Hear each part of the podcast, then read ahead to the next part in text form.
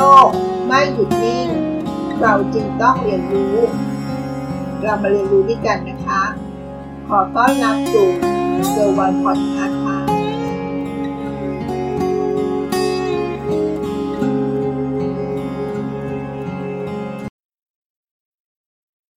โลกในวันนี้เต็มไปด้วยการแข่งขัน และสภาวะของความกดดันมากขึ้นนะคะ ประกอบกับสภาพปัจจุบันนี้ อัตราการว่างงานก็เพิ่มขึ้น และขณะเดียวกัน การพัฒนาทางด้านเทคโนโลยี ก็ก้าวหน้า อย่างรวดเร็วด้วยใช่ไหมคะทำให้การมี hard skill นั้น ไม่เพียงพอ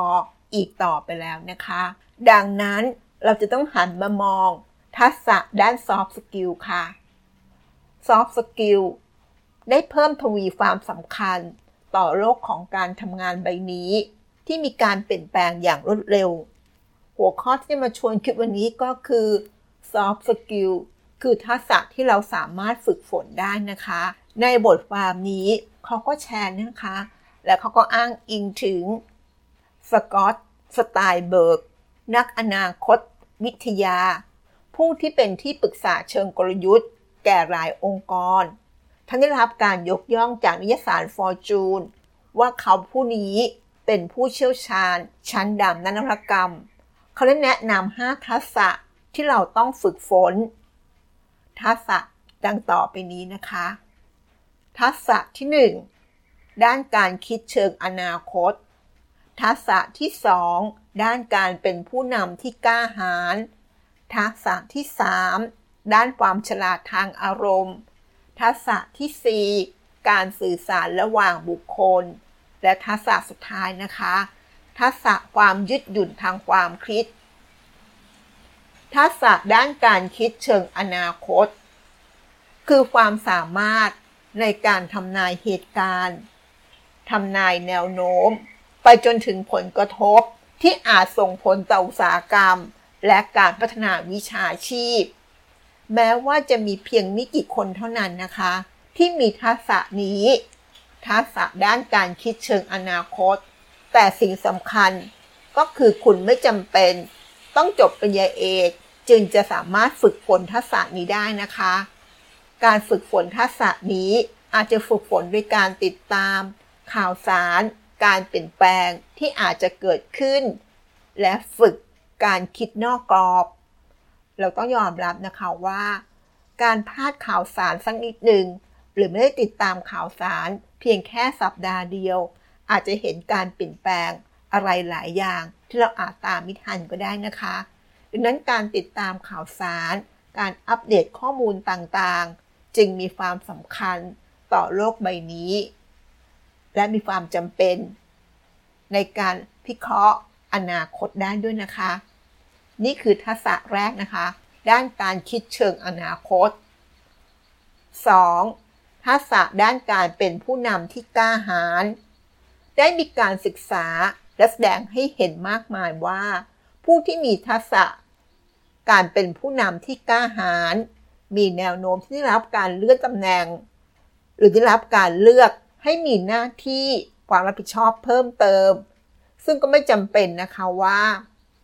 เราจะต้องมีตำแหน่งเป็นผู้บริหาร เป็นผู้จัดการ เราจึงจะมีทักษะ การเป็นผู้นำที่กล้าหาญเสมอไปนะคะ การเป็นผู้นำหรือความเป็นผู้นำไม่ได้มีเป็นเพียงแค่ การมีความสามารถในการจัดการทีมเท่านั้นนะคะ แต่ยังรวมถึงการมีความกล้าที่ทำสิ่งต่างๆ ตัวอย่างเช่น การกล้าที่จะก้าวออกจากคอมฟอร์ทโซนเพื่อรับบทบาทใหม่ที่จะขยายประสบการณ์ของตัวเราเอง การมีความซื่อสัตย์กล้าที่จะบอกคนอื่น ในสิ่งที่พวกเขาควรจะได้ยิน ไม่ใช่สิ่งที่พวกเขาต้องการจะได้ยิน ความกล้าที่จะตัดสินใจและดำเนินการเพื่อลดการสูญเสียเมื่อมีความจำเป็น สิ่งเหล่านี้ต้องฝึกฝนนะคะ เป็นทักษะด้านการเป็นผู้นำที่กล้าหาญเราลองฝึกกันดู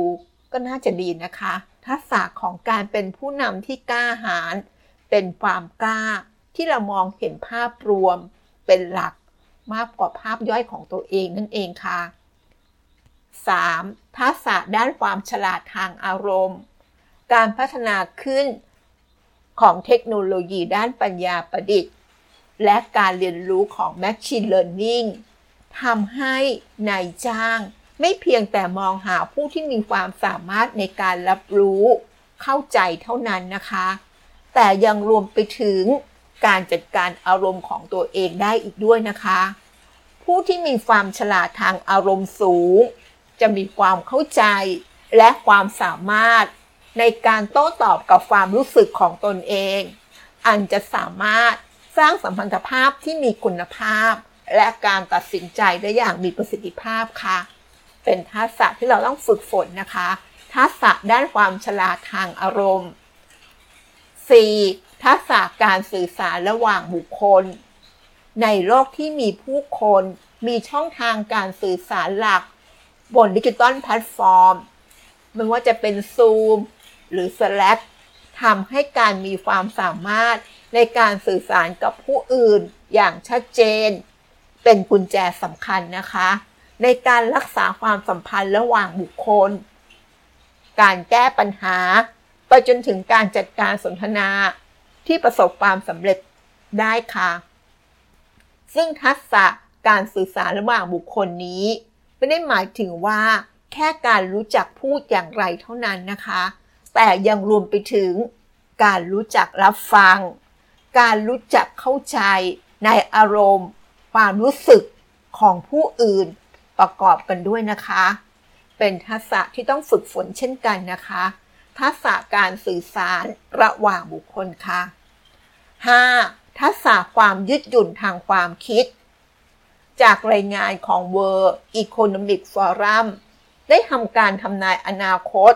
ของตลาดแรงงานใน9อุตสาหกรรมที่แตกต่างกันใน 15 ประเทศ ที่มีเศรษฐกิจใหญ่ที่สุดในโลก เขาพบว่า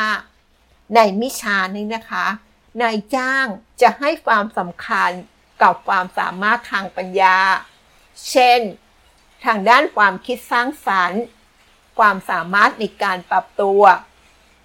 ดังนั้นผู้ที่มีทักษะ ความยืดหยุ่นทางความคิด จะเป็นผู้ที่รับพลังจากการเปลี่ยนแปลง และเป็นผู้ที่สามารถปรับตัวได้อย่างรวดเร็ว และเป็นผู้ที่พร้อม รับการเรียนรู้ ชอบทดลองสิ่งใหม่ๆ และสามารถพิจารณารายๆไอเดียได้พร้อมกัน ทั้ง 5 ทักษะนี้เราลองไปฝึกฝนกันดูนะคะ มันอาจจะยากสักนิดหนึ่งในบางทักษะ แต่ถ้าเราได้มีโอกาสฝึกฝน และใครบางคนที่ทำงานอยู่ในองค์กร มีโอกาสที่จะทำในทักษะทั้ง 5 ทักษะนี้แล้ว จงลุยต่อไปนะคะ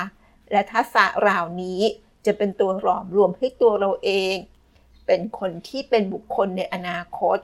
ที่เรามองเห็นภาพรวม และมองเห็นเป้าหมายที่ชัดเจนของตัวเองต่อไปได้นะคะ เป็นทักษะที่เราสามารถฝึกฝนได้